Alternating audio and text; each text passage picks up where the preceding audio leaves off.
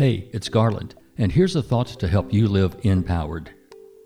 Express your divinity. Divine simply means having the nature of God.